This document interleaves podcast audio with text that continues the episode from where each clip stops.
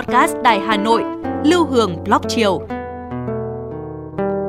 Phát hành mỗi ngày lúc 18 giờ 15 phút trên 5 nền tảng app Hà Nội On, web Hà Nội Online.vn, Apple Podcast, Spotify, Google Podcast. Mời quý vị và các bạn đón nghe.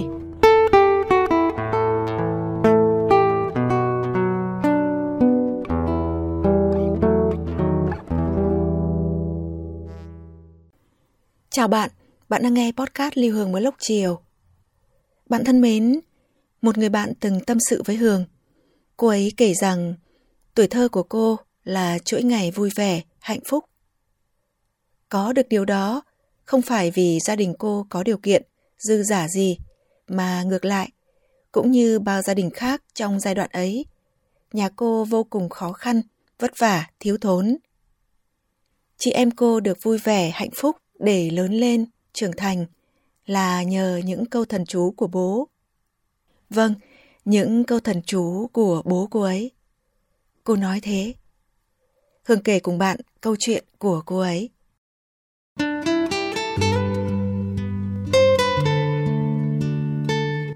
Bố tôi là một người chịu khó lại năng động sáng tạo. Dường như không có khó khăn nào khuất phục được bố. Bố làm việc luôn chân luôn tay, lúc nào cũng nghĩ ra những ý tưởng mới mẻ để thực hiện. Cả cuộc đời của bố là những chuỗi ngày xa gia đình. Hồi còn theo học đại học tại chức tại trường xây dựng, thì bố đã có ba đứa con, phải thường xuyên xa nhà đến trường. Đến khi ra công tác thì cũng theo các công trình đi khắp cả nước. Xanh cỏ đến, đỏ ngói đi, cứ mãi miết như thế. Mẹ tôi là công nhân viên chức lương ba cọc ba đồng, lại vướng con nhỏ, nên gánh nặng kinh tế đặt lên vai bố. Nhà tôi lúc đó ở Thái Nguyên, bố học ở Hà Nội. Quãng đường Hà Nội Thái Nguyên là quãng đường vận chuyển, trao đổi hàng hóa hàng tuần của bố. Với chiếc xe đạp được gia cố vững chắc, bố chở những bao gạo, lạc đỗ từ Thái Nguyên về Hà Nội bán, rồi lại chở đồ điện, phụ tùng xe đạp về Thái Nguyên, đổi lấy hàng hoặc tiền. Bố còn thu mua phế liệu, đúc thành những nồi gang, nồi nhôm, đem về Hà Nội bán. Hồi đó người Hà Nội rất chuộng những chiếc nồi đúc như thế, nên bố bán rất đắt hàng. Nhờ những chuyến đi về không biết mệt mỏi ấy, bố có khoản thu nhập, lo đủ cái ăn cái mặc cho cả nhà những quyển sách hay, những tờ báo, tạp chí mới lạ bố mang về sau những chuyến hàng đó đã bồi đắp tâm hồn, trí tuệ cho chúng tôi. Sau này, trong khi các gia đình khác muốn làm tinh bột miến rong, bột sắn dây, còn phải nạo nhỏ bằng bàn nạo thủ công xong mới vắt lấy nước, gạn lấy tinh bột, thì bố đã chế tạo ra chiếc máy xay sát, củ rong củ sắn dây đầu tiên trong vùng. Bố lấy một khúc gỗ tròn, đóng chi chít những hàng đinh nhỏ, khoan một lỗ ở giữa, sò que sắt qua làm trục, rồi hàn khung, bao tôn bên ngoài, lắp ráp thành một hệ thống máy xay sát hoàn chỉnh chạy bằng motor với đường điện ba pha. Người trong vùng kéo nhau đến nhà tôi để xay sát củ rong, củ sắn dây. Không ít người đã học theo công nghệ của bố, tự mình chế tạo những cỗ máy xay sát riêng – nhưng máy nhà tôi vẫn hoạt động không đáp ứng đủ nhu cầu của mọi người. Chúng tôi cứ một buổi đi học, một buổi làm việc, luôn tay luôn chân. Vất vả khó nhọc, tay chân quần áo luôn lấm lem, nhưng chúng tôi học theo tấm gương ham lao động của bố. Không ai có tính lười biếng, không ai kêu ca phàn nàn. Chúng tôi hiểu bố đã tạo công ăn việc làm và thu nhập cho gia đình. Những lúc ở nhà, bố thiết kế bản vẽ xây dựng và nhận thêm việc can lại bản vẽ. Can bản vẽ là công việc phổ biến trong nghề xây dựng khi chưa có máy tính và máy in cỡ lớn. Công việc này đòi hỏi người làm phải có tay nghề cao, cộng thêm nét chữ phải đẹp, rõ ràng, sắc nét. Can một bản vẽ mất rất nhiều thời gian vì nó có nhiều chi tiết và phải làm việc thật cẩn trọng không được mắc phải một sai sót nào vì nó liên quan đến công trình và tính mạng con người Những người khác chỉ can được một lần một bản, nhưng bố tôi đã sáng tạo ra cách làm để có thể can được một lần đến hai ba bản. Năng suất làm việc gấp đôi gấp ba lần người khác. Chúng tôi rất thích nhìn bố làm công việc này, thường trầm trồ thán phục trước những nét vẽ, nét chữ đẹp như chữ in của bố. Mỗi khi có thời gian, cơ hội ở bên các con, bố luôn dạy bảo, chỉ dẫn con cái mọi việc trong cuộc sống, cách đối nhân xử thế, cách làm việc khoa học, cách tiết kiệm tiền, tiết kiệm nước, điện. Với con gái, bố dạy kỹ lưỡng từng điều tưởng như nhỏ nhặt. Bố nhắc nhở chúng tôi, ăn trong nồi, ngồi trong hướng. Không được chưa đi đã chạy, chưa nói đã cười. Ăn uống từ tốn nhỏ nhẹ, đi nhẹ, nói khẽ, cười duyên. Phơi quần áo lót phải ý tứ kín đáo, không được nằm ngủ nơi phòng khách. Có lòng tự trọng, độc lập, không ỉ lại dựa dẫm người khác. Tôi kể chuyện với các bạn đồng trang lứa, họ vô cùng ngạc nhiên. Nhiều người trong số đó chưa bao giờ được bố mẹ chỉ dạy những điều tương tự.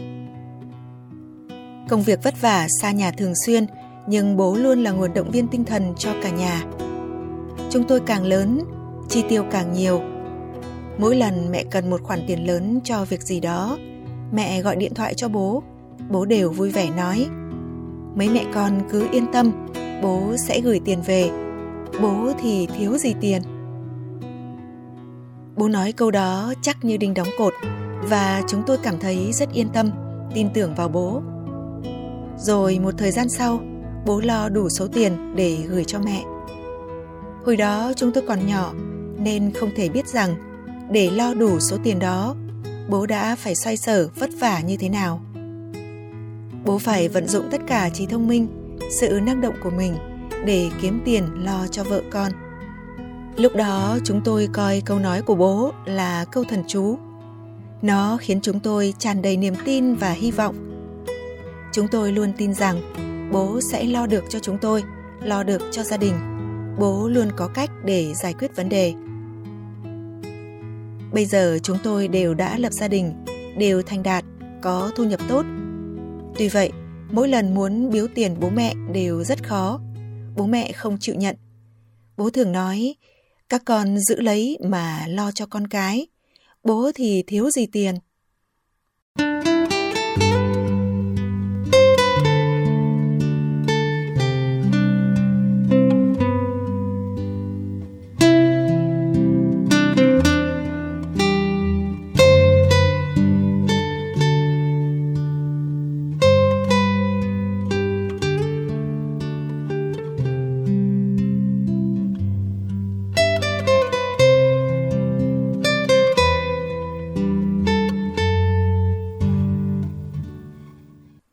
Bạn thân mến, bạn vừa nghe chia sẻ của một thính giả tên là Phương Lan gửi về cho chương trình.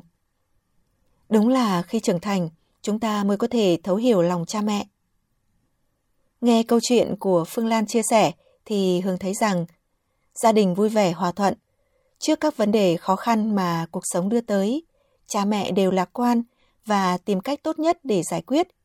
Điều đó sẽ ảnh hưởng quyết định rất nhiều đến sự hình thành tính tự tin của con cái. Nếu một đứa trẻ hàng ngày chứng kiến cha mẹ bất lực, đầu hàng trước mỗi khó khăn, thì khi lớn lên, đứa trẻ ấy có thể sẽ mang nặng tính tự ti, mặc cảm, rất khó xóa bỏ, thậm chí cả đời sẽ là bản sao của bố mẹ. Người bố trong câu chuyện mà Hương vừa kể đã truyền động lực sống và tính tự tin cho các con – bằng chính những lời nói và việc làm của mình.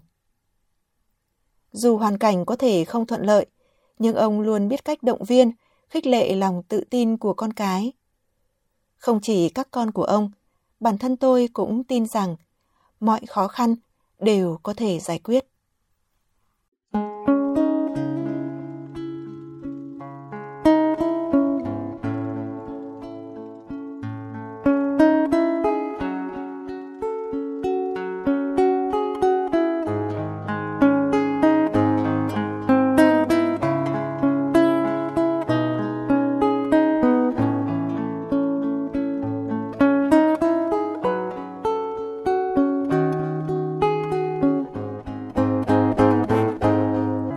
家。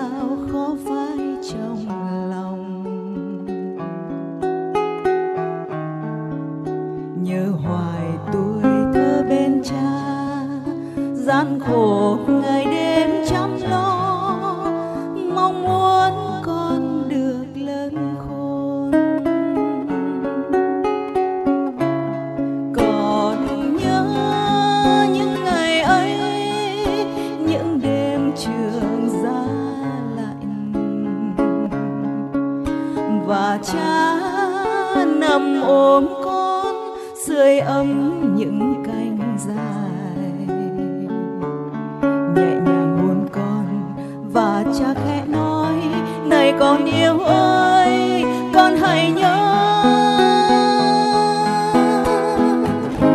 Hãy nhớ lời cha sống cho nên người. Và con ơi, chưa bao giờ dối gian. Nghèo thì cho sạch, rách sao cho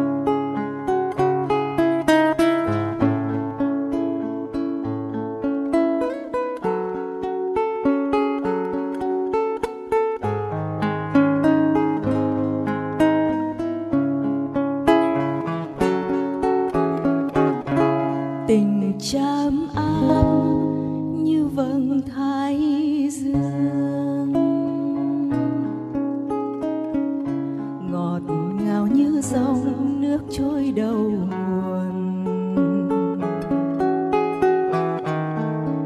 suốt đời vì con gian nan, ân tình đậm sâu bao nhiêu, cha hỡi, cha già dấu yêu. Và con nhớ mãi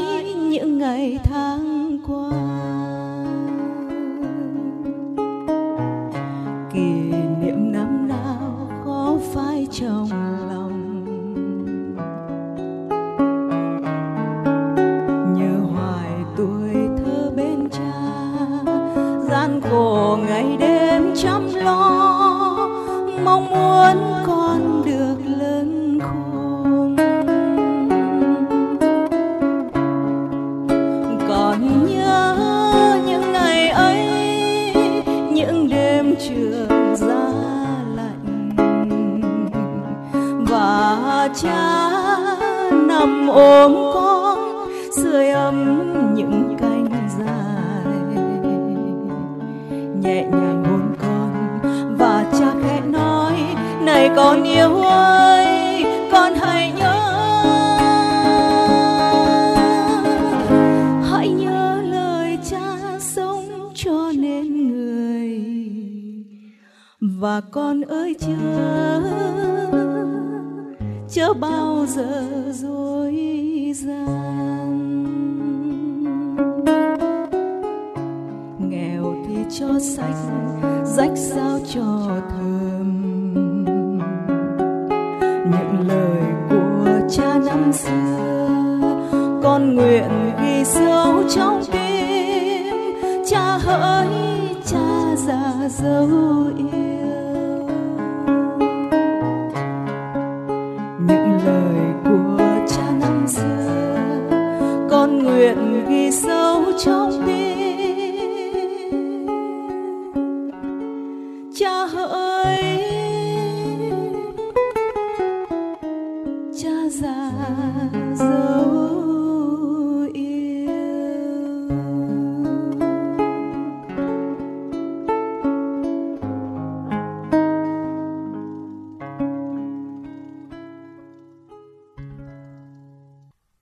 Bạn thân mến, bạn vừa nghe hưởng hát ca khúc Tình Cha, một sáng tác của Ngọc Sơn. Cảm ơn nghệ sĩ Lê Việt Cường đã đệm đàn cho Hường. Cảm ơn bạn đã lắng nghe. Chúc bạn có nhiều niềm vui và luôn bình an trong cuộc sống. Còn bây giờ, xin chào tạm biệt và hẹn gặp lại.